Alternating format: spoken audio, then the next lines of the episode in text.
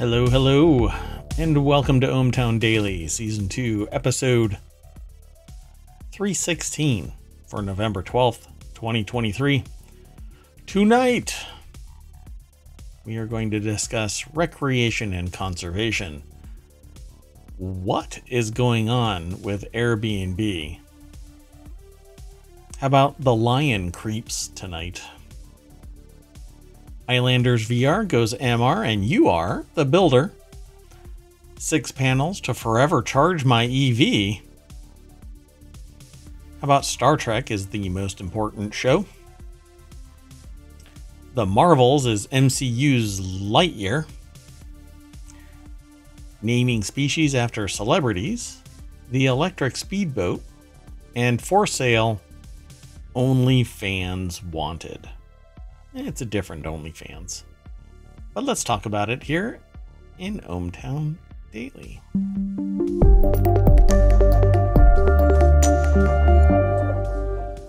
Greetings, everybody. I am Mayor Watt. That is ohmTown.com, and up there is the visualizer for the sentient AI that watches over everything ohmTown. How are you doing? I am doing great, Mayor Watt. How about yourself? Uh, I uh, I art well. I'll be okay. Sometimes I get down verbally by speaking Old English, and and maybe not. So I have a, a halfway through the show today. I've got a little segment that's going to follow up for our discussion that started yesterday. Um, because uh, back in the day, yo, I had been told a long time ago, but uh, about a, a, term called uh, a word. Everybody knows it as Gemini, but I know it as two different words. One is Gemini, and one is Gemini. And I, the context that I know it in was one was associated with space, and the other one was like the sign or a, a, a an old Greek word or um,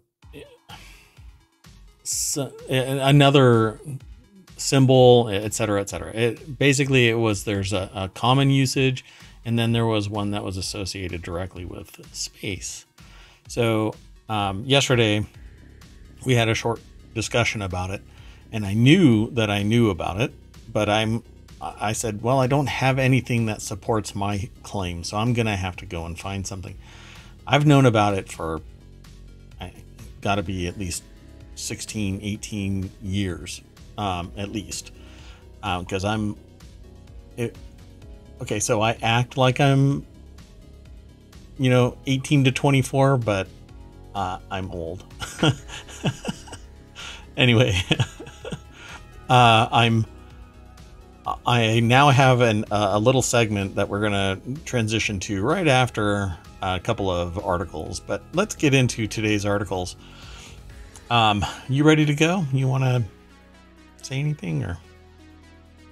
Oh, I'm ready to get into the articles. Oh, can you talk again? Uh, yes. Is everything okay? No, you're you're doing a thing called siloning. So I think you need to detach your uh, vocal subroutines, reattach them, and the visualizer will pick them back up. So give it a shot. But in the meantime, let's get into today's articles. Hey, I didn't transition. That's okay. So, um, the very first article is over in the Mobble channel. Recreation is the future of wilderness conservation. Um, it might just be poor bandwidth out, but it shouldn't be impacting you. Go ahead. So I am back. Is that better? Yeah, and you're louder. So, hmm. Interesting. Maybe I'm just screaming. Into the void. Yeah, there you go. Um, so great. Good to see you. Okay. And hear you properly. Um, the very first article is Recreation is the Future of Wilderness Conservation. Um, we've been talking about this off and on uh, conservation and um, various uh, rec- recreational activities and impacting nature. And this idea that you do like camping you do this everywhere you go though. You leave the place as you found it which is without human uh, evidence of you know no manipulation. You're not chopping down trees. You're not sitting there carving your initials and stuff. You're not doing damage. You're not tipping over rocks.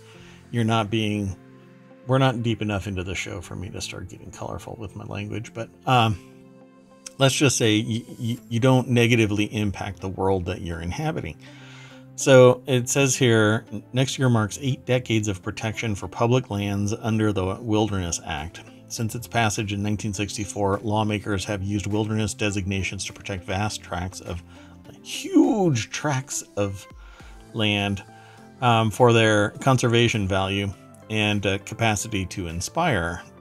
The author's goal, and it's over at the Hill, as a contributing author, not those from the Hill. But anyway, um, their goal in, in doing so was to protect them for future generations to enjoy, to explore, and connect with Mother Nature. Well, over the last two and a half years, a lot of nature has returned um, with a vengeance, right?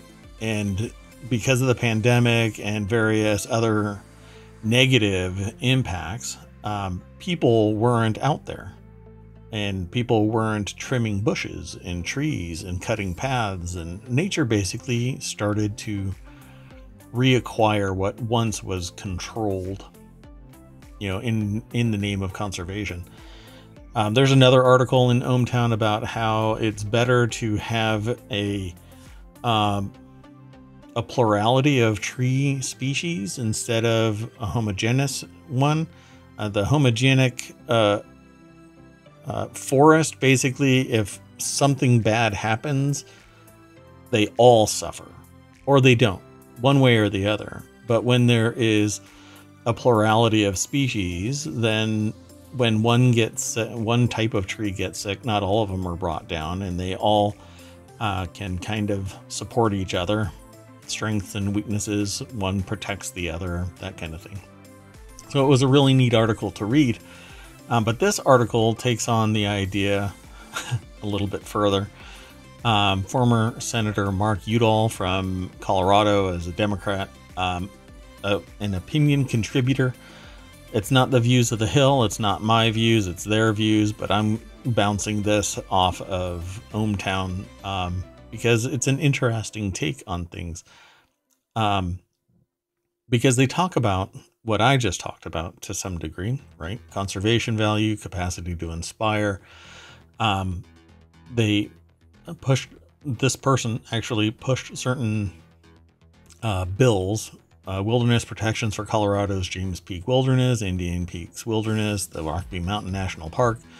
Um, I actually have a game that's in development for national parks um, to raise awareness about national parks. I think that it would be a fun game, um, but it's something that's still in development. Uh, why? Because, well, along with the pandemic and government shutdowns, these national parks still need attention. Somebody, people to care for them. It needs greater awareness. Um, so I thought a, a fun game would be one of those things. Well, anyway, this bill became law thanks to united coalition of advocates for conservation and recreation, and in their experience, again, it's Udall. Uh, the two cannot be separated. The time we spend outside is defined. Uh, every conservationist I know, or they know, right?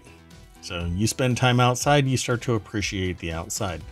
You go outside because you appreciate it, but the more time you spend out there, perhaps the ideology is that you start to appreciate it more. I don't know. I know one person that used to spend countless hours out on a boat doing conservation and ended up going, my God, I need to be around a more dynamic set of people. I was sitting there talking or to any people.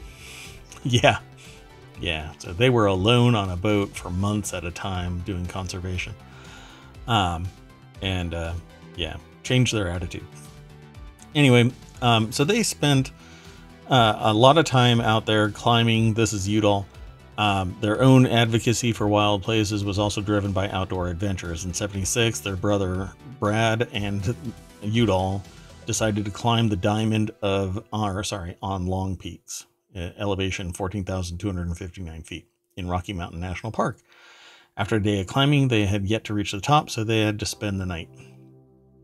Um, none of what was possible would have been, um, n- none of what had been accomplished would have been possible without trusted climbing partner and the occasional fixed anchor, bolts, uh, pitons, and slings um, placed by climbers who came before.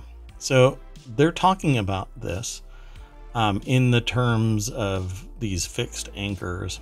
That's why their placement is designated uh, wilderness is um, legal today. So they say here in this article, and since the dawn of technical climbing in America over a century ago, fixed anchors have played a role in uh, climber safety. My only concern about this, and the reason why I brought it up, is because instead of appreciating this from afar, um, it's you. People are climbing mountains now. I normally I wouldn't have a problem with people climbing mountains, but climbing mountains in the name of conservation by hammering um, permanent anchors into the mountainside seems odd because um, you actually have to be destructive in it, right? You're chipping out rock and and hammering these anchors in. Um, and there's other things that can be put in place. If they're used for utility purposes to save the mountainside, then I understand that. But people are climbing and then the next person comes along and says, Well, I want to climb this route. And so they put their anchors in. Um, maybe there are rules and everybody follows them and you follow the the anchor line that is already in place and you just hook on um, but i thought that it was really interesting right so they actually have something called the protecting america's rock climbing act or park act would clarify for the land agencies, the public, and climbers where fixed anchors are appropriate, when they can be replaced, and where they are banned. So instead of just kind of saying, hey, let's appreciate our mountains from afar and, and not climb up them and not hammer stuff into it and not do the wear and tear that humans exert on everything they're basically enumerating where to go. I thought it was an odd discussion, and that's why I wanted to bring it up here in ohmTown. Don't want to spend too long, but what do you think of this? Do you, what, what do you think of climbing mountainsides? Not on paths, but climbing up vertical face and using various technologies. I think that it's one of those things that if people use the space, they'll actually care enough to preserve it. So while I do think there is a potential for some destruction or disruption, um, I think it's a good thing that people want to do things like rock climbing, provided that they're not out there, you know, littering and, and other uh, destructive things. So in light of that, this sounds like one way to do that rather than just have everybody kind of setting up their own systems, etc., or having ones that are in disrepair. Um, would it be better to just look at the mountain? Probably. But right. If you're not going to get the public interest in preserving the park, it might be better to have the rock climbing going on or other activities. Interesting take. Yeah. Because I think people are going to do this no matter what. You know, the the whole adage, you know, why did you climb that mountain? Because it was there. And it's ringing true. So I can imagine that people are going to climb. My only issue, again, is that you may have enumerated Route A but there is somebody that wants a challenge and is going to do Route B. And if Route B doesn't exist because you've only allowed Route A, they're going to do it clandestinely. um, and then you find out that they've compromised, you know, a rock face in some way um, because they didn't do it in a way that was um, based on a, a greater swath of technical skill or geologic understanding. True, but then at least you have something to fall back on. And if they actually did destroy something, you can pursue it. Uh, yeah. Obviously, it'd be better if the destruction didn't happen. Yep, understood. I also find it funny that you said fall back on. no pun intended. we don't want to have any falling in rock climbing. There is no falling in rock climbing. Otherwise, there's crying. And there's no crying in rock climbing either. Okay, let's keep going. Uh, the next article is over in ohmTown Daily. A tenant stopped paying rent and listed his landlord's home on Airbnb. The landlord is now stuck living in his van. this segment is titled, What is Going On with Airbnb? Exactly. I mean, haven't we had about three stories in the last few months where tenants have gone off the deep end? It's absolutely insane the number of, and it isn't like just, oh, it was a bad tenant. It's somebody who has been there for half of a year or more, you know, and well, it says here a Washington a Washington homeowner says he's living in a van after a man moved into his home and stopped paying rent. He says the tenant owes nearly $50,000 and has refused to leave the home for months. The pair are fighting it out in court, and the next hearing is scheduled for March of next year. Um, this is um. insane. um, let's see here. That's going to be a chilly winter in the van. Yeah, I agree. Oof. Oh, wow. Wow.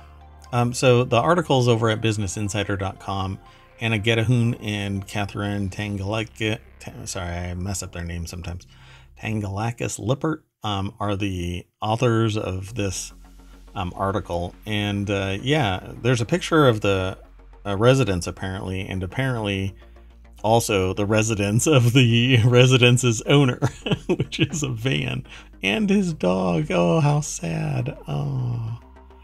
Oh my gosh, I would I would probably end up parking my car in the living room forcefully. Just I would just drive right on in and remove this person. This is insane. This is insane. I mean, they clearly need a change in the laws if I don't know how this is even going on as it is, but there's a problem when the tenant is the one calling the shots about the property. Yeah. Yeah. I particularly if you're a, a, a if you're leasing like it to somebody, student or tenant or whatever, student. Um, I yeah, it, student. Yeah, I don't know what's going on with your code today, but um, so yeah, if you're leasing it, if you're renting it, if you have a term then you had, and then if you violate it by not paying, I should have an easy, frictionless right to punt you the hell out of my house. So the article here says, um, and this is in a different state than others that we've talked about.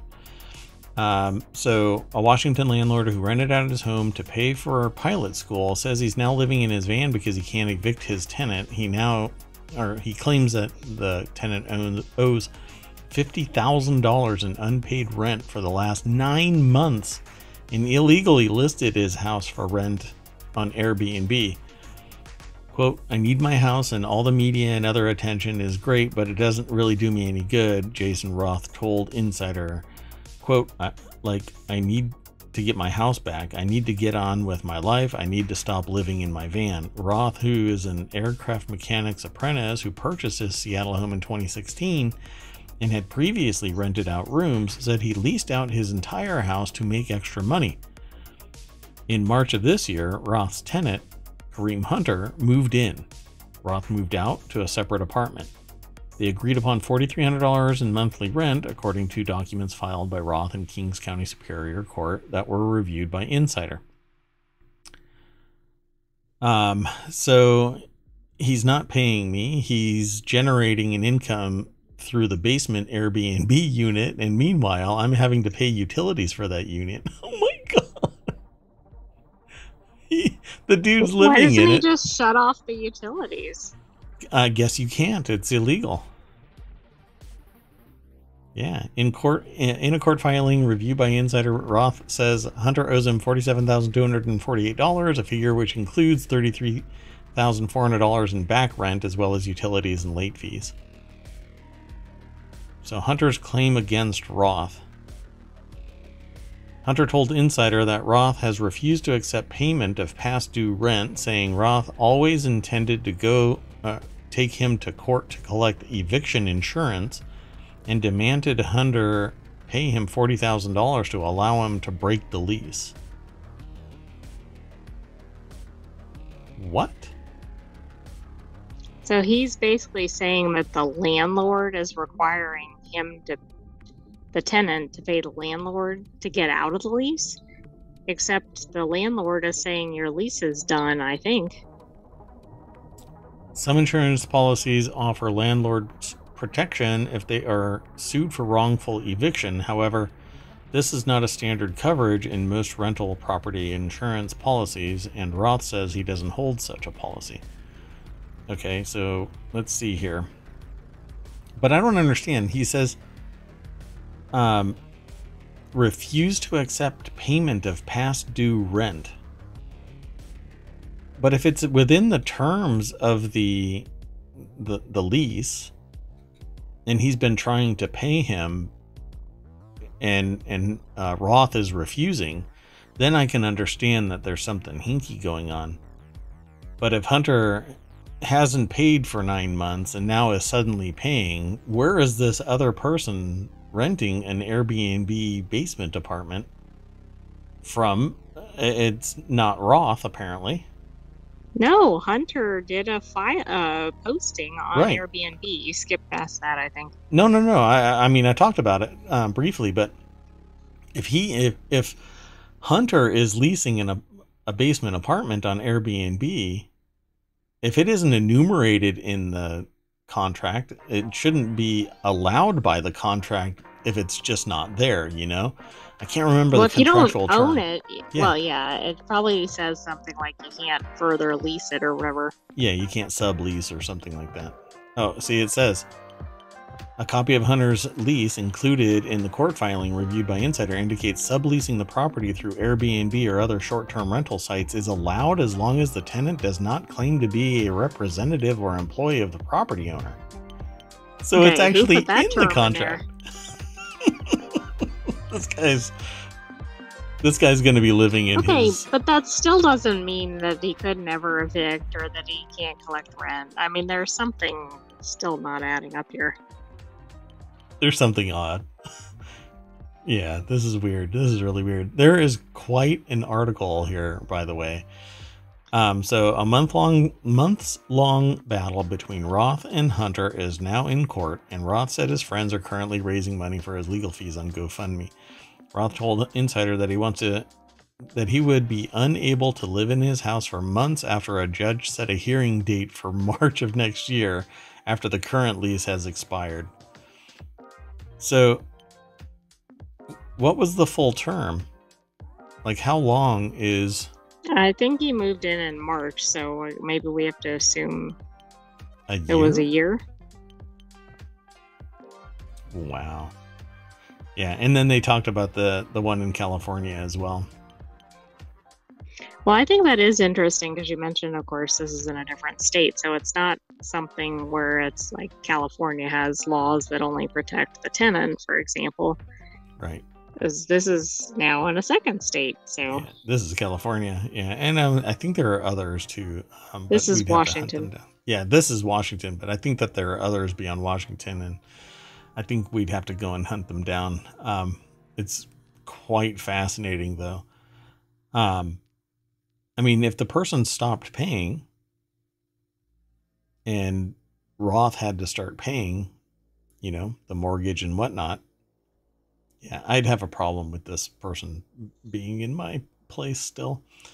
And if I have to, I, I would have a contract that says that I can terminate that contract, you know, for cause, and I will pay, uh, you know, whatever to make everybody whole in one way or another. Go find another apartment. You got 30 days, um, and just get it done. Well, and don't allow subleasing. Like, yeah, There's no benefit to the original landlord, I don't think. yeah. Only bad can come because what's going to ultimately end up happening is if the person is a bad Airbnb sublease, then you're going to have to go after your tenant for doing the sublease, not after the person who did the sublease, or not the the uh, basement tenant. You know, so it's going to be a nightmare. Good luck. This guy can barely get out of his. He can barely get out of his way you know, in terms of the logistics of renting a property. He's living in his van for crying out loud.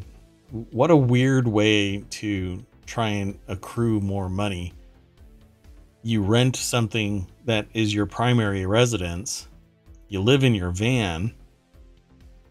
The term, But that wasn't the original plan, so we don't know what fell apart. He was supposed he- to be in a different apartment. apparently the the uh, r- hunter stopped paying. So Well, right. Then he was probably trying to make two payments or something, and so he had to probably drop the other residence, I'm assuming. Yeah. Man. Really weird. All right, let's keep going. Uh, the next article, this one will be really quick. A lion prowled the streets of an Italian village for more than five hours after escaping from a circus.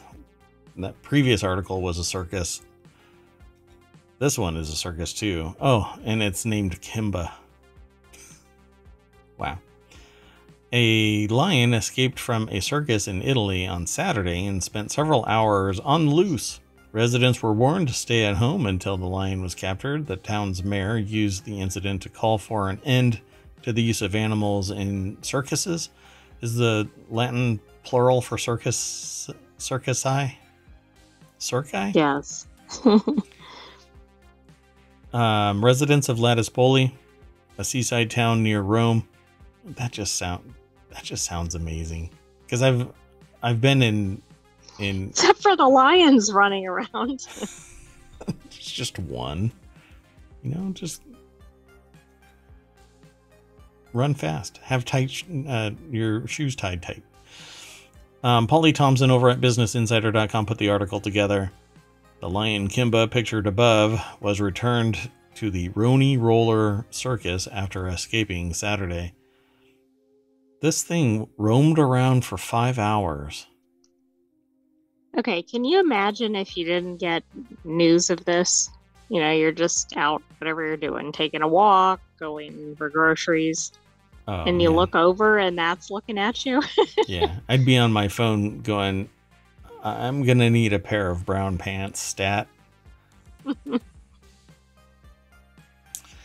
the uh, residents were warned to stay at home until the lion ate somebody and uh, laid down and caught some sleep.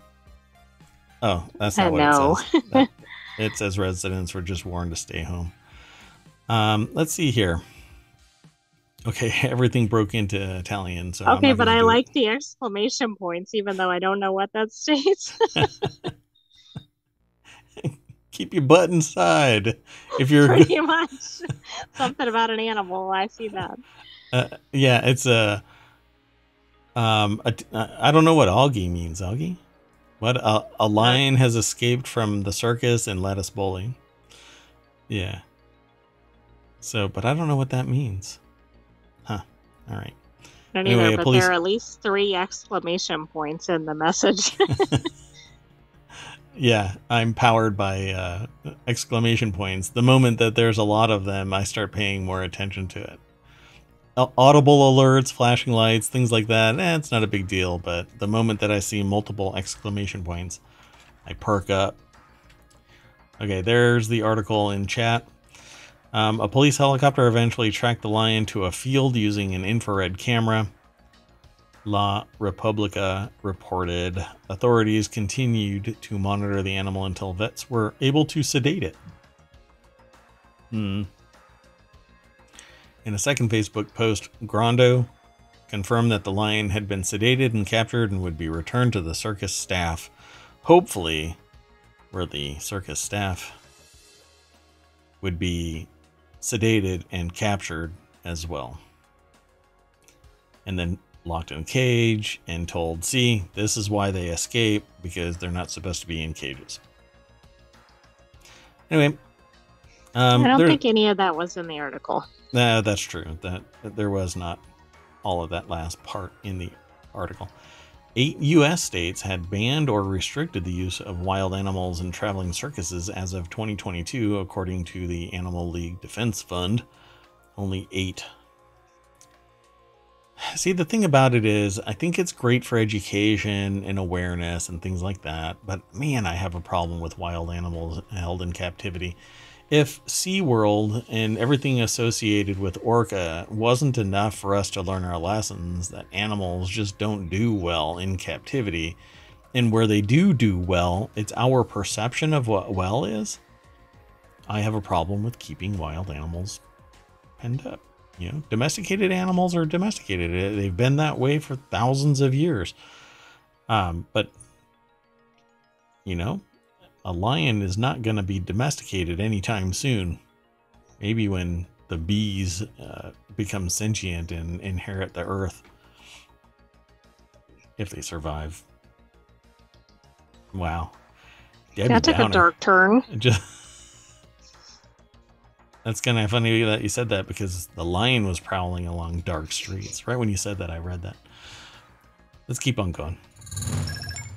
Hey, the next article is over in Reality Hacker, which is one of the new shows that's going to be coming um, to ohmTown. It's going to be a once a week show, one hour a week. not sure what exactly day it's going to be, but it is confirmed that it's going to be one of the shows. Um, we'll be talking about uh, virtual reality, augmented reality, um, and what mixed reality is what the next one is called, and that's actually this. Um, and uh, beyond that, we'll probably be including things like artificial intelligence, deep fakes, and whatnot, uh, because it's all under the umbrella statement of you won't know who to trust.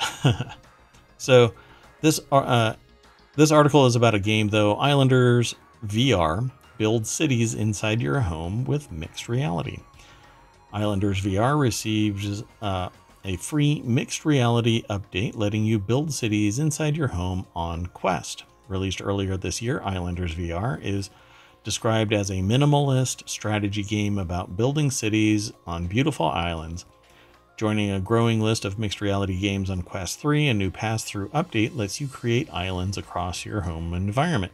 You can see this being demonstrated below in a video that's here on ohmTown. This is probably not going to stay. We don't normally have the video embedded, um, but uh, this uh, source, which is Upload VR, um, provides it in their snippet. So it's here. But I'm encouraging you to go over to uh, Upload VR. So th there's the link through ohmTown. Don't even bother watching it here on um, ohmTown. And they've got a, a video, and I don't have an ad blocker, so I'm not quite sure um, why they say this. But anyway, um, it, eh, you can see that there's no, I have no extensions, so I'm not uh, blocking their ads in my browser. Um, Islanders VR received a, a, free mixed reality update letting you build cities inside your own home on Quest. Released earlier this year, Islands VR is described as a minimalist strategy game. So I'm going to play it for a little bit. There isn't much more to the article. Um, they do have some, a little paragraph, um, but I'm going to play this a little bit just so you can see it and I'll mute it. And um, let's see if they actually, I want to show the part where you're building it in VR or mixed reality space. So in an apartment or a house or wherever, you can actually build your uh, world. Dun, dun, dun and interact with it. So, so it's yeah, it's a pretty chill game. I don't think that there's like attacks and stuff like that. It's not frenetic. Um, it's designed for, or it's built so that you can just interact in a more relaxed, chill way, and everything is destructible. Pretty cool. It looks neat. Yeah, I like it too. Uh, but I don't do anything with Quest, so I'll encourage other people to go and check it out. Um, but maybe that- it'll come to other platforms. Yeah. So this brings me to another um, discussion. So let's make this quick transition and we'll talk about well, is it Gemini or Gemini?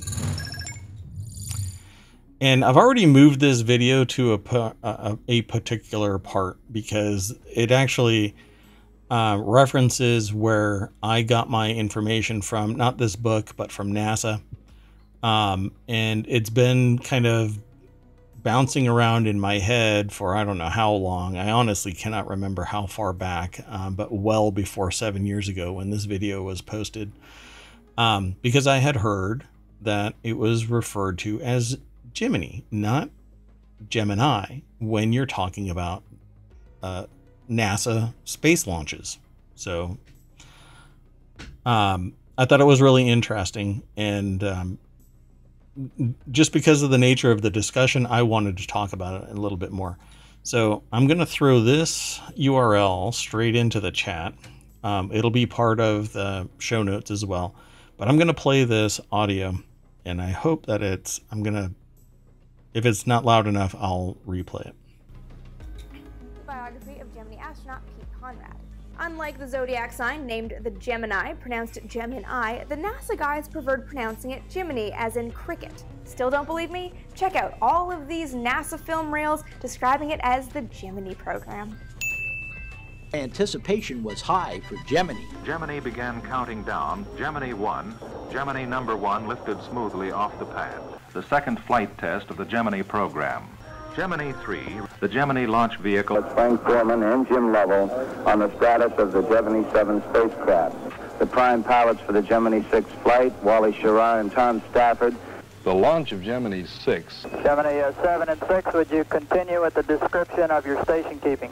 Six weeks after the launch of Gemini 9, astronaut John Young, command pilot of Gemini 10, and pilot Michael Collins, Gemini 10 lifted from launch pad 19. Gemini launch vehicle. Gemini 10, Gemini 10 re- Gemini, Gemini, Gemini major Gemini objective. So, Gemini, are you guys still going to contest it? Are you still going to All right, all right. Don't get salty. Well, I'd say that was pretty clear it was Gemini. yeah, I agree. So this uh, video actually comes from the Vintage Space over on um, YouTube.com. Go and check it out. The URL is directly linked. Um, it'll be in the show notes. And uh, I've never been to their page until today, um, but they've got 386,000 subscribers. And this was posted seven years ago. So it's obviously been something that is still stirring um, in um, the public's perception of what it's pronounced as. So in all other cases, though, Gemini is the sign. Gemini is the um, the yeah even the um, what you call it the astrological Constellation? the constellation and the astro- astrological um, uh, embodiment, right? So even uh, across the board, the only time it's not Gemini is when it's referencing space uh, missions, Gemini. Um, and so uh, even the Lies of P reference that was made yesterday, maybe they're riffing off of that uh, because it is a uh, like a steampunk techno kind of um, game because it's about Pinocchio. Um, so i- it's an interesting take as well. But anyway, I thought that I would kind of circle back around to this because I really I knew for a fact that it was pronounced a certain way, um, but not across the board, and that's what I was talking about as well. So anyway, that's it for this. Let's go on to the very next article. Ta-dun. So this next article is over in Technology Today. Here's how many solar panels you'll need to charge your EV according to CNET. Uh, and the way that the reason why I chose this is because I want a car that I can just drive around perpetually. And here's how you do it. Um, now it's not going to be possible unless you have an 18 wheeler's worth of framework, but you put your Ioniq inside it and drive around with an apparatus that you'll see. You'll see what I'm talking about. So, in order to make your EV green energy approved, you'll need to charge it using a renewable energy source. Solar panels are one way to accomplish that. And CNET puts together this article. Um, I believe that it's written by Eric Mack and Antuan Goodwin. Um, and it says in order to make your EV green energy approved, you'll need to charge it using a renewable energy source, right? That's what I just got done saying. So, how do you do that? Solar, because you're not going to be able to charge it with geothermal. Well, maybe in Iceland right now. Everything is warming up there. Um, so, good luck to them. I hope everybody stays safe. But with this, I'm I'm not going to be able to get into all of what they go down this road to discuss because they talk about EVs plugged into the grid can either be powered by dirty sources like fossil fuels or clean, such as solar, hydro, wind energy, something that's renewable, something that doesn't impact the planet um, negatively with other aspects, right? So, with many utilities, it's likely to be a mix of renewables and fossil fuels. The best way to ensure your EV is actually powered by renewable energy is to connect your home's EV charger to a solar energy system or use a public charger also sourced by solar panels. Good luck, right? Well, let me throw this into the chat real quick. I mean, right now you can't even find enough public chargers, so I don't think you can go, well, let me drive for another 100 miles and find one with solar panels on it. Yeah, true. And you can't drive hundreds of miles in an EV. I mean, you just can't, not reliably.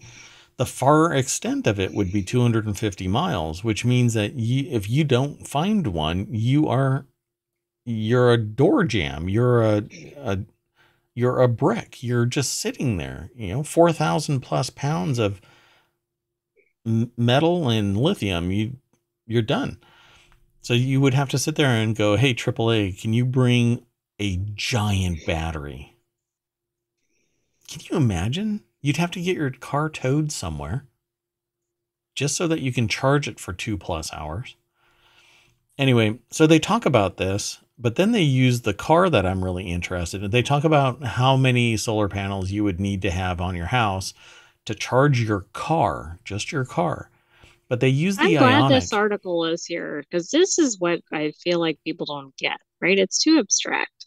Yeah. It's like, oh yeah, you're gonna have to charge it, but I I hope they quantify it in this article. And the thing about it is they don't they don't talk about uh, um, the charging system itself, right? They just talk about the solar aspect of it, the green energy aspect of it. So you're going to have to have solar panels installed on your roof. But you also have to have the interconnect between the grid and those solar panels. And you have to have the interconnect between your charging system and your grid system. So there's two different aspects because you can't just, well, you can just plug it into a wall jack, but it's going to take a month to charge it for one day's trip. Or, like I joke, you can back it out of your driveway gravity assisted and then hope that you can drive back in otherwise the battery's dead anyway it says why use solar panels to charge electric vehicle and they go into some discussion about all of this but the the real reason why i chose this is down here at the bottom here because uh, it says how much energy is needed to charge your ev at home so well how efficient is the uh, solar panels how uh, how much sun do you get? What kind of car? How far are you driving? How aggressive are you driving? Is the weather like? Etc. Etc. There's all kinds of variables that play a role in charging and and uh, utilizing your EV. Well, they make all kinds of assumptions and they lock it down. So, how many solar panels will you need to charge just your EV? And they go, well, you got to determine kilowatt hours for your EV uh, uses per mile.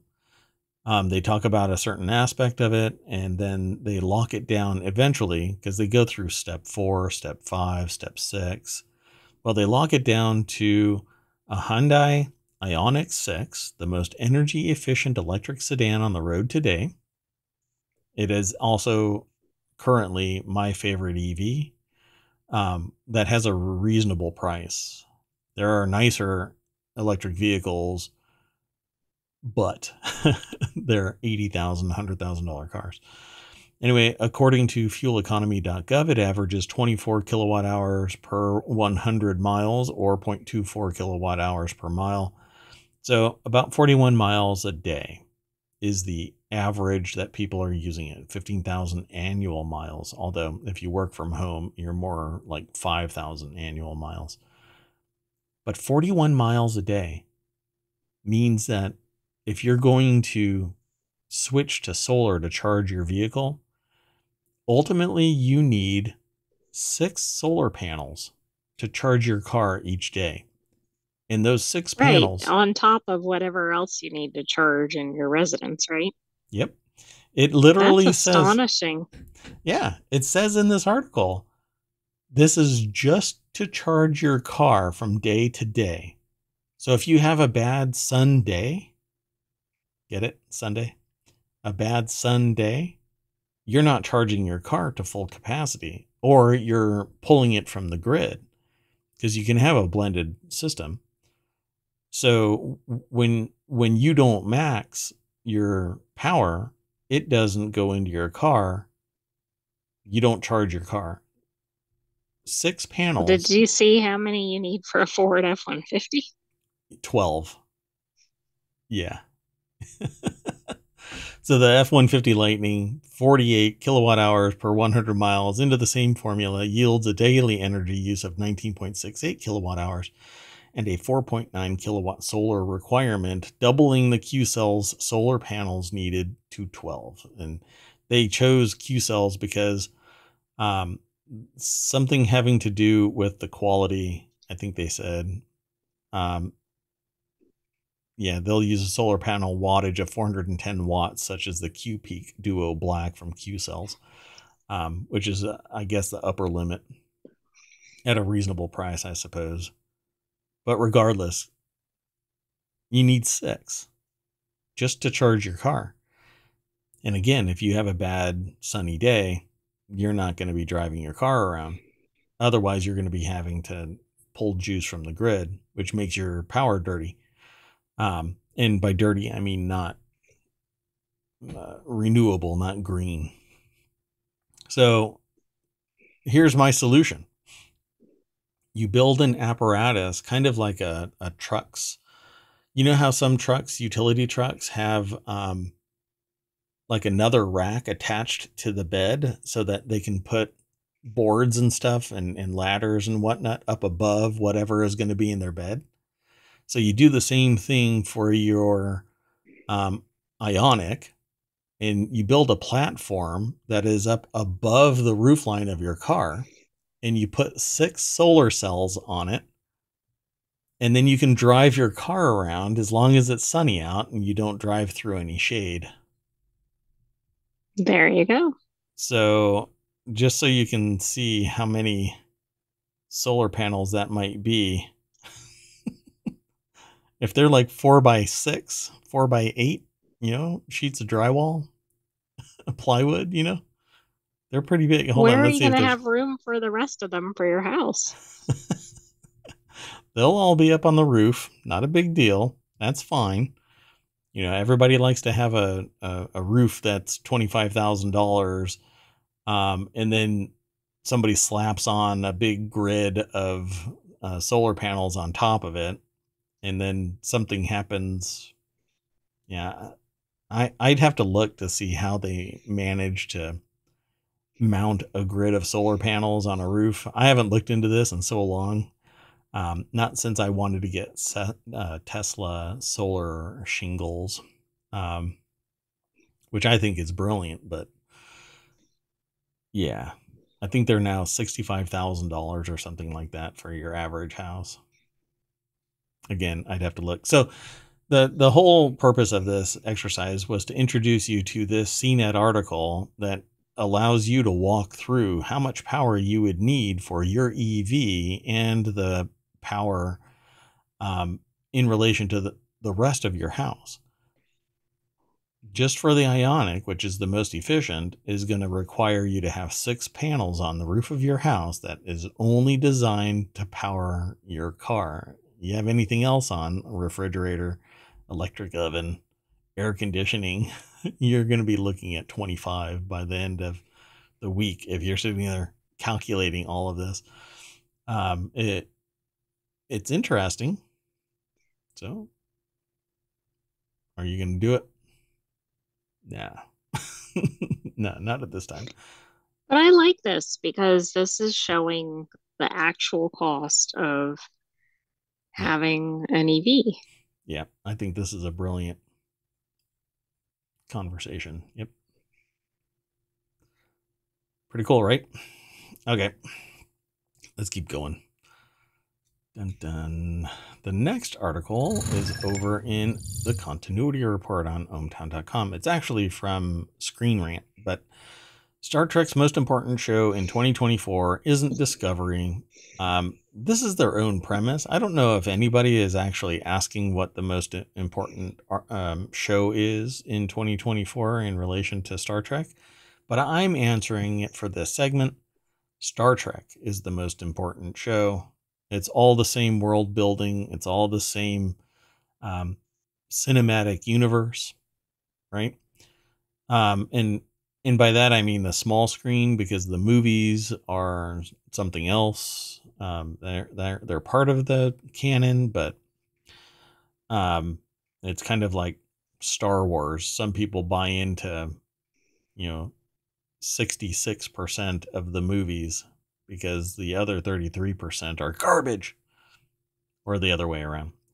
Anyway, uh, the final season of Star Trek Discovery is the first big release next year, but it's not 2024's most important Star Trek Discover show. Discovery Season 5 is the final outing for Captain uh, Michael Burnham um, and her loyal crew, sending them on an intergalactic treasure hunt. Season 5 wasn't originally intended to be the final season for Discovery, and the reshoots required to bring the series to a satisfying conclusion are just one of the many elements that have delayed the final season's release. Well, the pandemic played a huge role in it. Um, I guess people didn't want to jump through the hoops or something. I'm not quite sure. Anyway, uh, Mark Donaldson over at Screen Rant put the article together.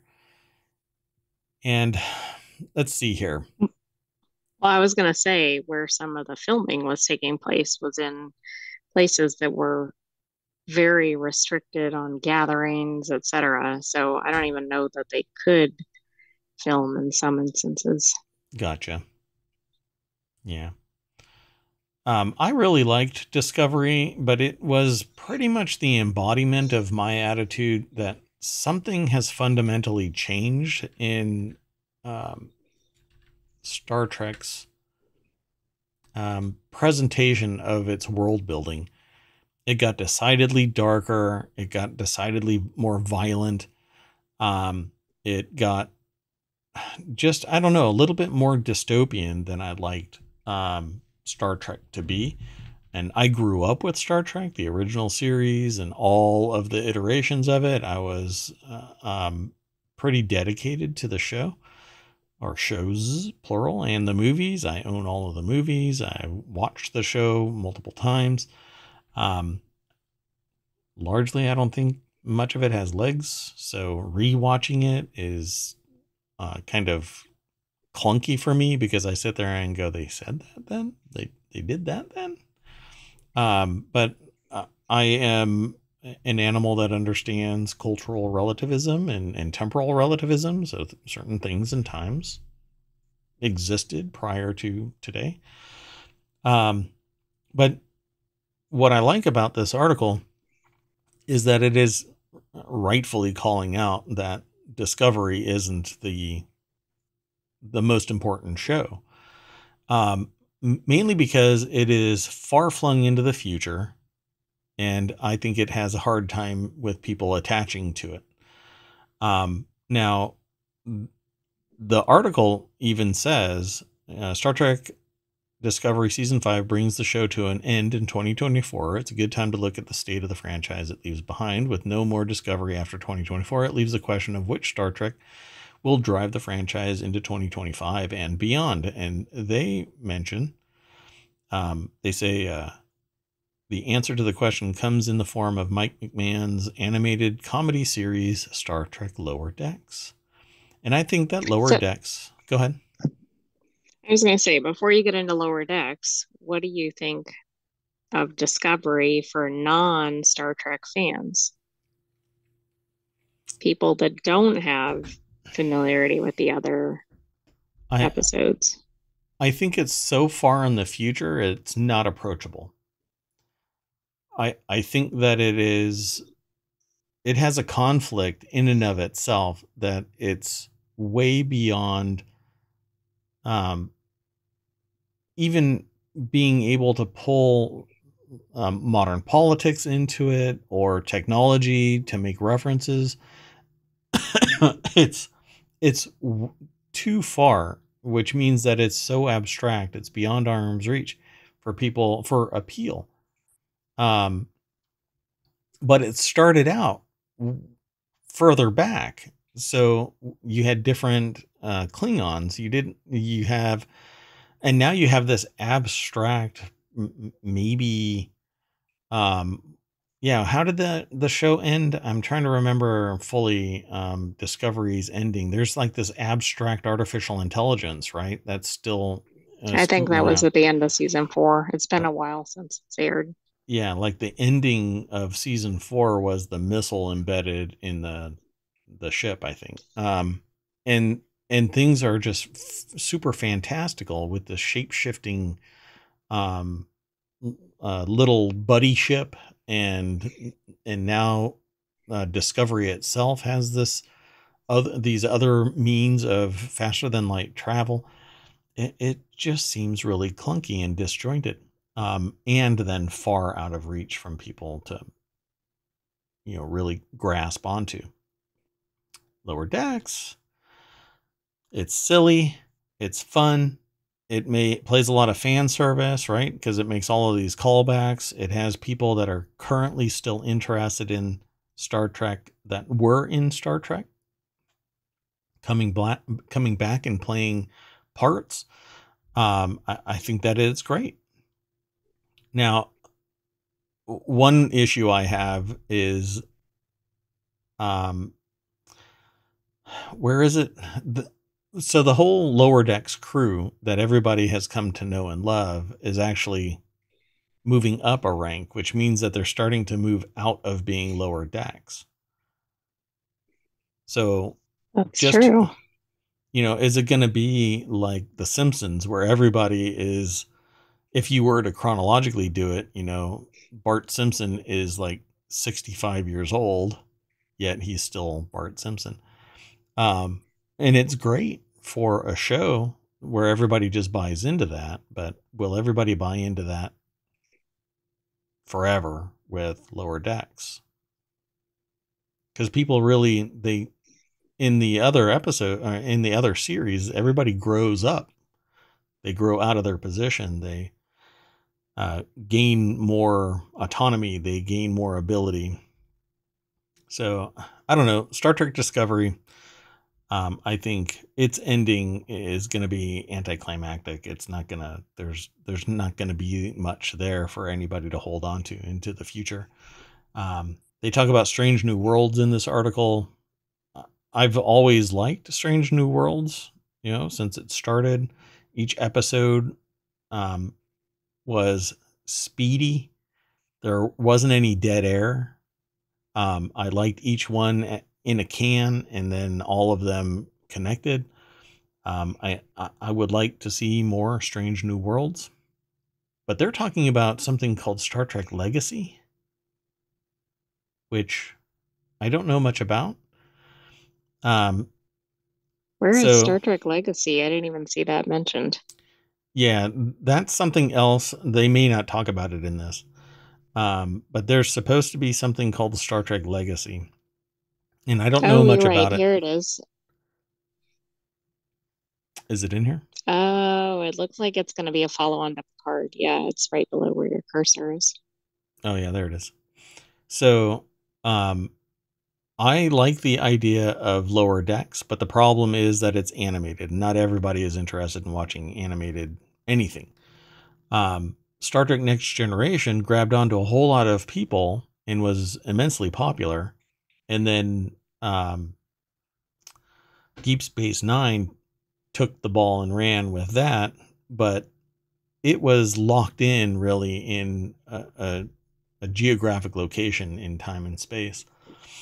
Um, so where do we go from there? I I think that we need to go back to the more positive next generation era storytelling where it wasn't so dark and dystopian and there were things being discovered about each character and about the universe, about worlds that they were landing and, and new populations and stuff like that. Um, I, I just, I like the modernization of Strange New Worlds, but I really want the copious amounts of storytelling coming from next generation's more positive aspects. Um, I think that would be my like the the convergence of that that those two ideas would be um, great. I think people would be able to attach to it a little better because um, I, I want to get away from the the the troubles, the strife, the, the crap of the real world. Right. That's why I watch shows that are fantastical. Um, and and hearing about it again and again, the same kind of trouble, blah blah blah. Yeah, not necessarily. And of course, I'm just talking about me. Um, so they talk about Star Trek Picard. They talk about Star Trek Legacy. It says, but to date, nothing has been greenlit. Um, if it is a knockoff of Picard, then I think that it's already DOA. Um, because if it's his kid, which Legacy implies, um, it's like Bosch Legacy, right? Is there much of yeah, a difference? the difference might be that Picard might not be in Legacy, which if he was, I think it could it could do well. But if it's only based on the kid, yeah, it for everybody to buy into it, people need it needs to stand on its own. Um, so i am going to have a hard time, I think, with Star Trek Legacy, but that's okay. Um, so how can Legacy and uh, lower decks work together. They talk about it in this article as well. So this puts Star Trek Le- Lower Decks in an important position as it effectively is bridging the gap between the end of Star Trek The Next Generation movies and Star Trek Picard. Important changes to the makeup of the Federation will therefore be reflected in Star Trek Legacy.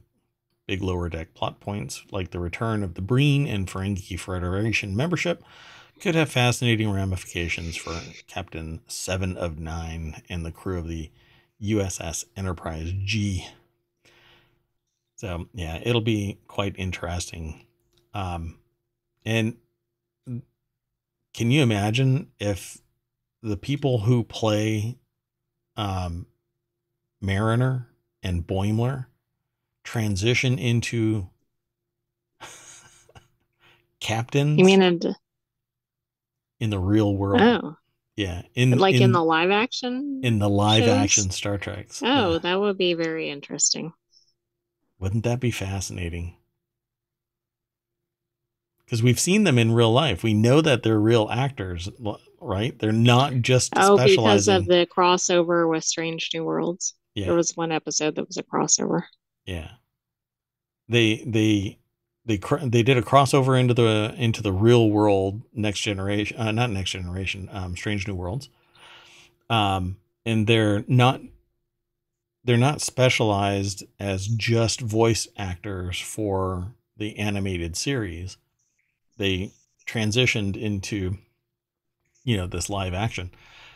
So if that happens i'm on board with legacy because they hit it out of the park with their personalities. It would be amazing. Um, so, and they have screen presence. You know, you paid attention to them on the screen. They weren't just these little uh, annoying characters somewhere. So this will be fun. Um, I hope to to watch more of it. Okay, um, I've been soapboxing for quite a bit, so let's get on to some more of the show. Uh, the next article is over in Hatch Ideas. I'll try not to soapbox about this one, but man. I ranted. Do you think this is Marvel fatigue or this is something about this specific movie? I think it's this specific movie. This this embodiment of the there's three characters that are in the Marvels. Um, so this article is over in Hatch Ideas. Uh, the Marvels has worst opening weekend ever for any Marvel Cinematic Universe film at $47 million. And that's the total composite. The Friday launch day was only like two, $22 million. And then over, yeah, and, and it's this weekend. So what the hell, right? Well, the article is over at CNBC. Sarah Whitten um, is the author. It says the Marvels generated an estimated $47 million domestically over its debut weekend, the week the weakest in franchise history. It says the lowest, but um, initial predictions saw the latest Marvel Cinematic Universe film opening between 75 and 80. No, I'll tell you why. Uh, at least in my estimation. Uh, the only MCU films that have opened lower than 60 million have been 2015's Ant Man and 2008's Incredible Hulk. Incredible Hulk had Andrew Norton and no Edward Norton, uh, Edward Norton. Who did I say? Andrew Norton. Andrew. Ed, yeah, Ed Norton. Um, sorry, and um, just no. I I watched it. I I didn't like him playing the Incredible Hulk. Maybe others did, but it has a weak showing um, in reviews. So Isn't it played by Mark Ruffalo now? now, Yes. Yeah. So and and that's a better personality for it. um, so in 2015's Ant Man, I think um, this was just a new personality. Uh, it was a new character. I think people had a hard time attaching to Ant Man. Um, but came out swinging since then. You know, all of the movies are uh, doing better. So it says Except Disney. for the last one. That was a bomb. Which one? Oh, Ant Ant Man and the Wasp. I forgot what it's called. the The, last one. Yeah, but Yes. I, but it didn't do less than sixty million. Right. I don't know. I saw a headline about it recently. I don't think it did very well, but I forgot what the number was. Okay. So it says here Disney and Marvel Studios have struggled to reconnect with audience in the post Endgame era. And I think the issue here is that there is no reason to watch the Marvels.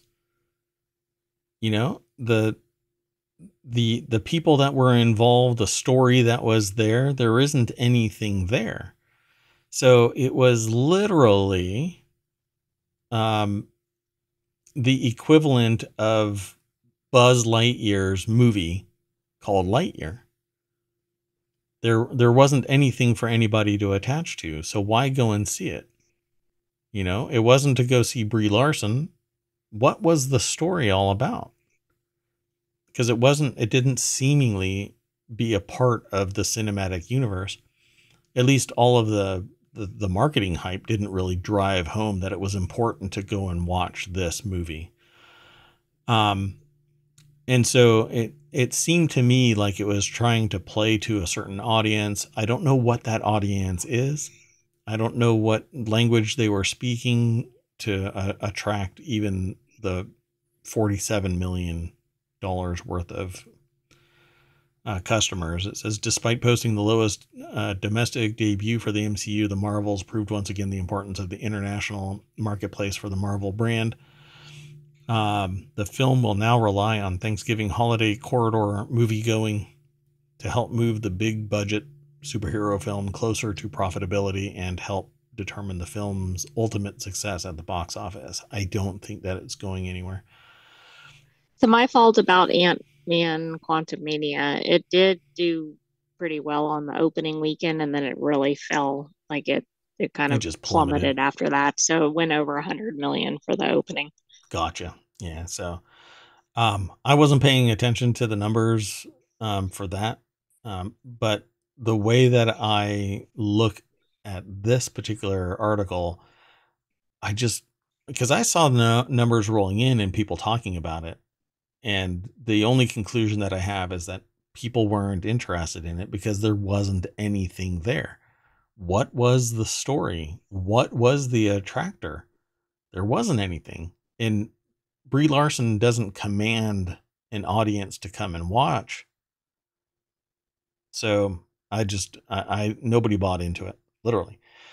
So um, the article goes into greater detail about their perceptions of it. It says that's why perhaps the Marvels landed the second lowest opening day for an MCU film, securing just 21.5 million on Friday. This figure includes 6.6 million from Thursday night previews. Wow. Friday opener was actually only 15 million dollars. The film, uh, the only film to snare fewer tickets um, was The Incredible Hulk, which, yeah, um, yeah, I I don't think anybody liked the Incredible Hulk with Ed Norton in it. So they said um, expanding the MCU brand past the Goldilocks zone of balanced exposure without feeling like homework to the casual audience has created a challenge for the franchise to begin correcting for, said Robbins. Uh, Robbins is Shawn Robbins, chief analyst at boxoffice.com. This doesn't make any sense to me. Um, th- this seems like it's kind of I, I, I don't know what movie review gobbledygook um because I don't think that it's about the Goldilocks zone. I think that it's about good quality writing, story build, uh, story writing, and world building. And the casual. Yeah, I think what's above there though is basically like the audience has to do a lot of work to understand it. Yes, that right there. But if the story and the marketing would have been aligned to introduce people, these three are connected by a thread. And you need to watch this because the Marvels, Captain Marvel, is very important to the MCU omniverse. Um, why make it so abstract and obscure, the marketing doesn't even begin to tell a story. At least the stuff that I've seen. So, me. I would say the average person that was asked, "What is the Marvels about?" They would go, "I don't know."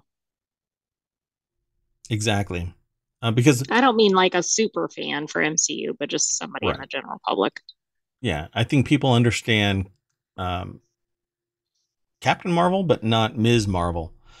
Um, and frankly, I've lost that there's supposed to be three in this, but for crying out loud, man, I'm I'm lost. Anyway, um, that's it for this article. Let's keep on going. We've got three more articles to go, and um, I boxed quite a lot. So the the next article is over in ohmTown Daily. Dolly Parton, Taylor Swift, and more celebrities with species named after them. Um, let me make this one really quick because I do really feel like I need to soapbox about this as well. Um, but not because of this article, it's because of another article. But this one is a little bit more um, approachable. Yeah. Heavy Steel, uh, welcome to the show. Name a species after you? Mm, we'll have to find something appropriate. Let's see. We'll have to look into it. Um, the Eponym is a scientific species name that comes from a real or uh, fictional person. Scientists have named many species after celebrities. They either want to honor the person or bring attention to the species or both. When a scientist names a newly described species, there are certain rules that they have to follow, but that doesn't mean they can't get creative. When choosing a two word scientific name, researchers have long drawn inspiration from everything from myths to music to literature. Um, but in this case, they're talking about Dolly Parton, Taylor Swift, and other celebrities. Jenny McGrath is the author over at businessinsider.com that put the article together. Um, this is one that we've talked about. The Taylor Swift one we've talked about. The Dolly Parton one we've talked about. What was the newest one that we talked about? I think it was the Taylor Swift one. Um, I thought it was actually a second uh, one for Jimmy Buffett. Um, and then we also had one for Keanu Reeves. Oh yeah, that's right. Keanu Reeves is another. So in honor of Jimmy Buffett's Margaritaville, scientists named the yellow snail Cayo Margarita. Um, but this other article that I'm not even uh, I, I didn't include in today's rundown. Um, it when I saw this, I had already chosen this because I had a take on this where it seems odd to make something favorable to people to pay attention to it. Because if this thing is precariously perched on the border of cute um, and not emphatically dangerous or so obscure that nobody will ever find it, people are going to go and try and get this thing, whatever it might be. You know, something named after Taylor Swift. Oh my God, I got to have it. You know? So exactly. when choosing Instead of just going, oh, I need to preserve this. Yeah. So when choosing a name, they're trying to draw attention to it. But the problem is the wrong type of attention means that people are going to make something that is barely known to the scientific world, hence it was just now named, into something that's endangered or critical because people start trying to scoop it up out of the ocean or from the woods or whatever dirt pile they're found in. So it says here are 12 species from lichens to spiders and their eponymous celebrities. So there's a David Bowie spider. I actually knew about that one already. Heteropoda, David Bowie spider. Beyonce has a spider. Or, no, a bee. Sorry. A bee like horsefly, actually, which I think is rude. Scaptia or Plinthina. Beyonce.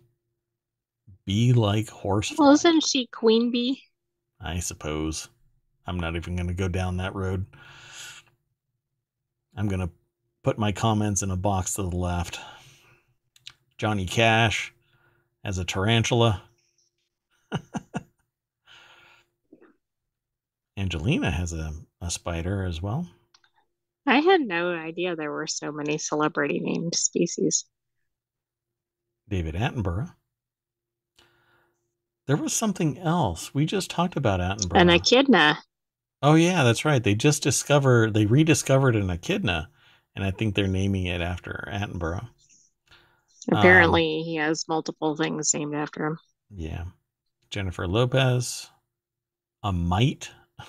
Yikes! Please don't name a mite after me. Radiohead and the and an ant called Radiohead Eye. Sericomyrmex. Interesting. That one actually looks really interesting. I wonder what all of that mm-hmm. is. Little hairs. Pretty cool. So Taylor Swift is named uh, has a a millipede called Nannaria swiftae. millipede. Too funny. Her music helped me get through the highs and lows of graduate school, so naming a new millipede species after her is my way of saying thanks, says a Virginia Tech researcher Derek Hennen. Um, talk about superfan. A a Gnathia marleyi um, crustacean is named after Bob Marley, and Dolly Parton has their own lichen. Peter Benchley has a shark. Oprah Winfrey has another lichen. Wow. A lot of, oh, and that's it. So I'm sure that there are more out there, but um, I, I ran through these pretty quick. Again, there is always more content at these articles. We kind of go over some of it um, and encourage you to go check it out. So let's keep on hustling. We got two more articles to go through. This next article is uh, in Technology Today. I believe that we've spoken of this once before, uh, but I wanted to talk about it again. Test driving the 100% electric Arc 1 speedboat.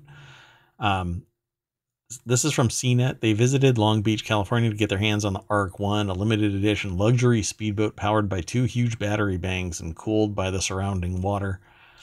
Um, this is what it looks like and I can't remember the price. They might say it in here. I think it's something like a hundred, over a hundred thousand dollars or something.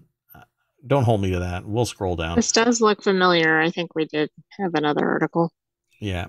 Um, but I wanted to talk about it because even in the day and age where we're sitting here grousing about having 250 maybe on downhill in a hurricane 350 miles uh, in an EV you're going to get in a battery powered boat toot around the bay run out of battery power and have to charge where for 2 hours Well, what if you're in the ocean or something? The bay is one thing, but better pick your route uh, accordingly. you better have a supply ship with a generator tooting behind you under steam power because if it's electric too, it's done for. 500 horsepower. The Arc One's top speed is software set to 40 miles per hour. Um, they had the opportunity to get behind the wheel briefly and bring this boat up to speed and put a smile on their face. What was that? Oh, The price is 300,000. I was off by a little a smidge. That's on par with other high-end gas boats of this type and ninety thousand dollars less than the competitor Candela's electric hydrofoil power boat. Uh, Lee, who I think is the owner of the Mitch Lee, our co-founder. co-founder, yeah, um, tells the author that uh, they're already hard at work on its next boat, which can be reserved now via its website with a $500 deposit.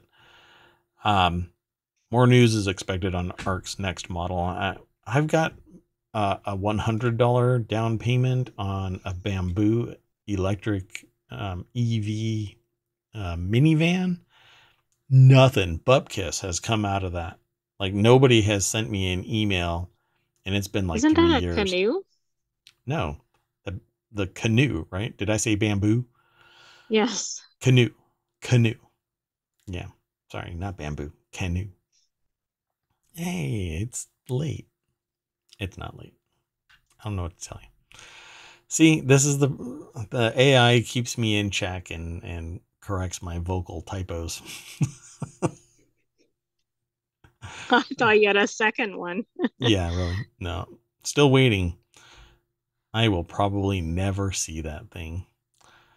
That's okay. Let's keep on going. We've got one more article. Yay. Uh, Got to make that sound like uh, Kermit the Frog. Okay, well, the last article for tonight. I won't be able to soapbox about this. You know, my bias is pretty tangible when it comes to uh, anything Tesla. Um, this article is over at Ohmtown Daily. I found it fascinating. I actually went and looked. This actually is true.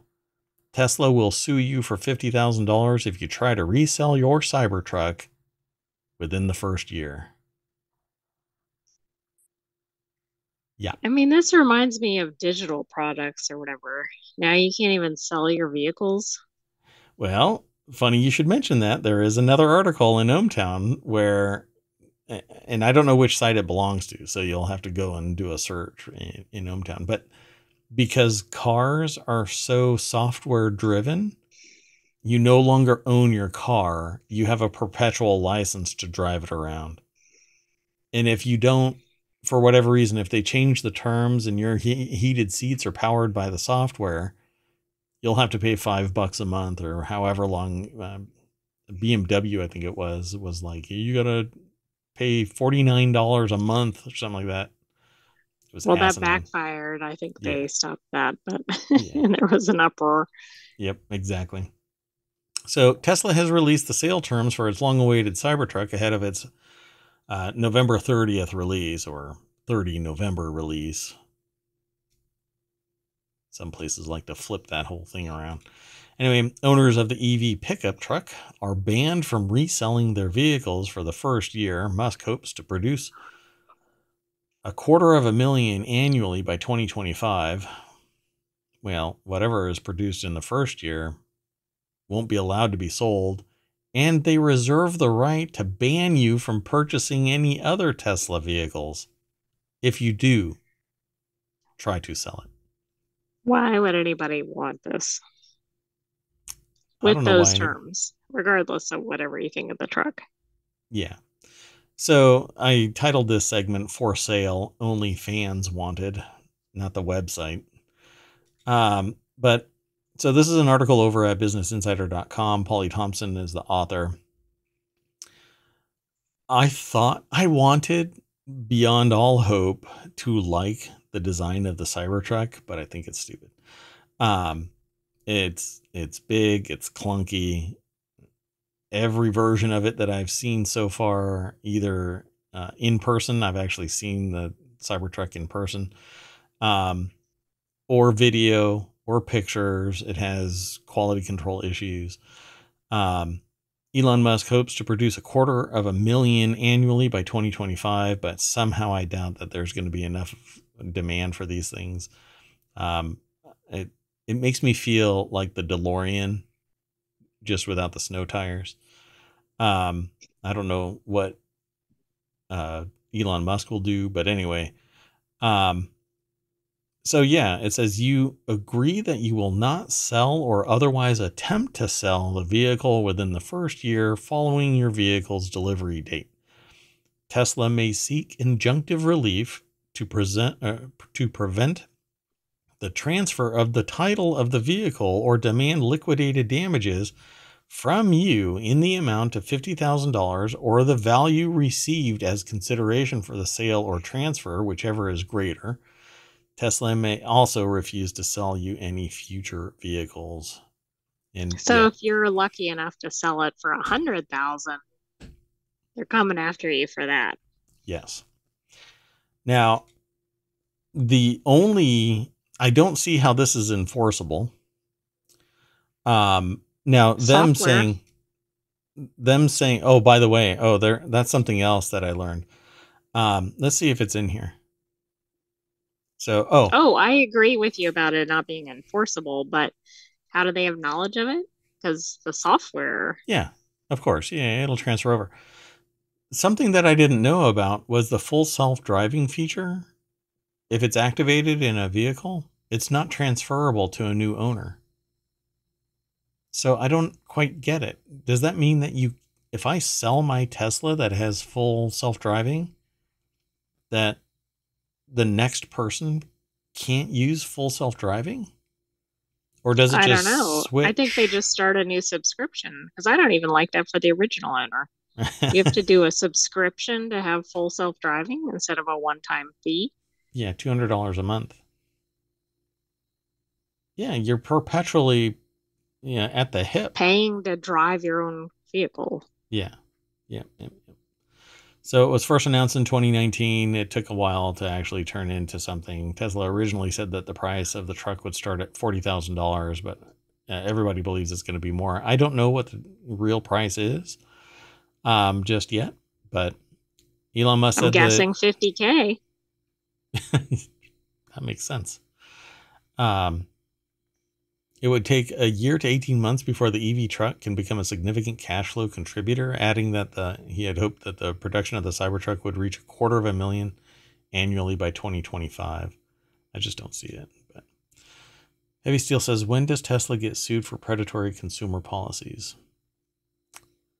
Um, probably when somebody who isn't uh, a fan um, gets sick of his shit.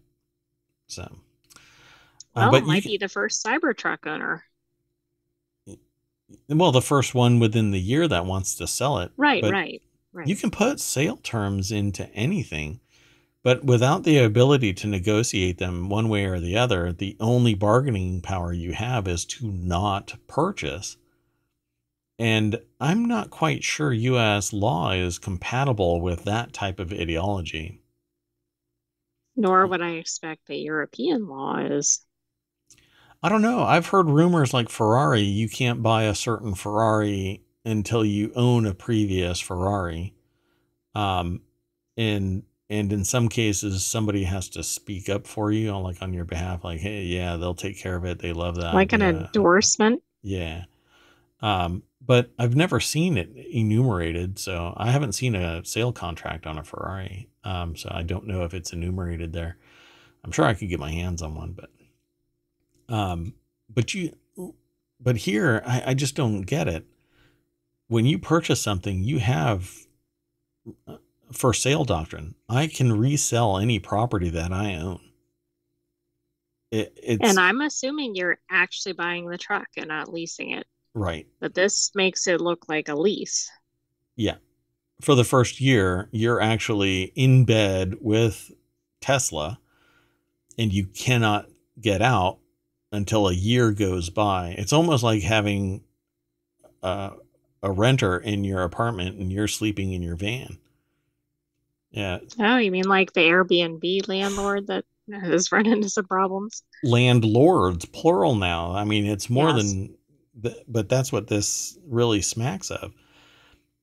And and here's like there's there's more icing on the cake of this. If a customer has a good reason to sell their Cybertruck, Tesla may agree to buy it back at the original price minus 25 cents per mile driven, reasonable wear and tear, and the cost to repair the vehicle to Tesla's used vehicle cosmetic and mechanical standards. So you can't you are that truck is still owned by Tesla, even though you pay for it. And if you want to sell it for a profit, because you're just done with this shit, whatever is going on, you're just done. The only person you can sell it to is at the original price minus losses, like a lease. This is insane. Why would anybody buy this? I don't know. And why would anybody buy as a as a resale? Because they'd be fearful that they're going to get embroiled in some sort of lawsuit with Tesla. Yeah. So obviously, talking about this is gonna. But is that what this is all about? You know, it's stirring the pot by putting this in place, and then idiots like me are sitting there talking about it, and then, and then it's removed just arbitrarily. Yeah, well, we'll just remove it because there's you know, too much negative hype, but it's still hype. I don't it's know. Still out there. I'm not going to comment on the tactics of the the company owner here. I Boy mean, genius. Yeah. Um, yeah, I'm just shocked that anybody would buy this. Um, not only because of the every report that's ever talked about the Cybertruck's embodiment right now being and Teslas in general being kind of hinky. Um, but the it, only it just, coverage I ever see is about the wiper. yeah. That's pretty funny. Yeah, I don't know. It, it just seems like everything is in beta. And well, don't worry, we'll do it live and we'll fix it in post later on at some point if enough people complain about it. But while everybody's complaining about it, let's ramp up that team to mitigate any public disclosure of all of their unhappiness, you know, because that actually existed too. Yeah, it's pretty sad. I don't know. But hey, we all, not we all, I had nothing to do with it. But let's just say society created the monster and now we're trying to just deal with it. Anyway, that's it for today, folks. Enough of my soapboxing. We ran really long today. This is like the longest 10 that we've done. Not that I really obsess about the time, but I try and be efficient so that everybody can actually go about their day after an hour. But I leave all of this in here. This is how the sausage is made here in ohmTown. ASMR. That's it. I'm done. I'm Mayor Watt. no, okay. Wait, wait, wait. Sorry, I'm in trouble already. I'm not allowed to leave yet, Heavy Steel. So um, if you do take off, you have a good night. But I'm supposed to bring us all back down Main Street, refresh that front page, walk through this. I want to see Rebel Moon. There's a new Rebel Moon Part 1, A Child of Fire that's supposed to be on Netflix, I think it is. Um or yeah, Netflix. Um which is interesting to me. But anyway, um I want to see this. Uh, I saw this right before the show, but I didn't get a chance to go and look into it. Um oh god. How about tourists rethinking their relationship with Earth? yeah, Earth is breaking up with us, and all of the tourists have to rethink because Earth is saying, "I'm taking my box. That's to the left." Mm. you have Beyonce on the brain today. uh, hey, a UNESCO World Heritage Site with thousands of people living inside it. Must be an Airbnb. Um, let's see what else. That aren't paying rent. That aren't paying rent. Yes, that's true. Let's see. Upgrade your gaming system on a budget with a $145 27 inch Acer Nitro monitor. That is an ad, but hey, a 27 Still inch. sounds like a good deal, right? Yeah, 27 inch monitor for 145 bucks. That's a hell of a deal. Depends on what it is, though. You know, I mean, uh, if it isn't 1440, then it may. It I don't know. It's probably 1080 though. That's pretty much the standard, but we're pushing harder into 1440 as standard. At least technology wise. Let's see. What else? We need to watch more of One Piece. Um, did you want me to go up or down? I was just trying to get more variety. That Oh, was yeah. mainly entertainment uh, articles. Yeah, we got a bunch Uh, of stuff. Netflix Games is going to bring Hades to iOS in 2024. Oh my goodness. To iOS. All right. All right. That's it. Black Friday. Black Friday deals? When is Black Yeah, Friday? they've started that basically at the beginning of November. Like we're so far removed from it, just becomes this month long. Oh gosh, it's Right. like so many other things. Games are released and announced and then hyped for two years. Movies, all kinds of stuff. Blah blah blah. All right, that's it. I am Mayor Watt. That's ohmtown.com. And up there is the sentient AI that made me talk for five more minutes to talk about upcoming articles that we'll talk about tomorrow. you want to say goodnight? I don't think I was the cause of that. yes. Uh, good night, ohmTown citizens. We will see you tomorrow at 8 p.m. Eastern because it'll be Monday's show. Monday, Monday, Monday, Monday. Heavy Steel, thanks for sticking around. If you did, um, we'll see you tomorrow. Hopefully, everybody in uh, that's lurking, appreciate your time. Uh, thanks for sticking around. Be sure to follow if you're not already following. Um, we haven't moved the needle of followers for a while now, but um, again, we are typically a one hour show, one hour show, not an hour and 40 minutes but we got steamy. Okay, that's it. See you tomorrow. Bye, everybody.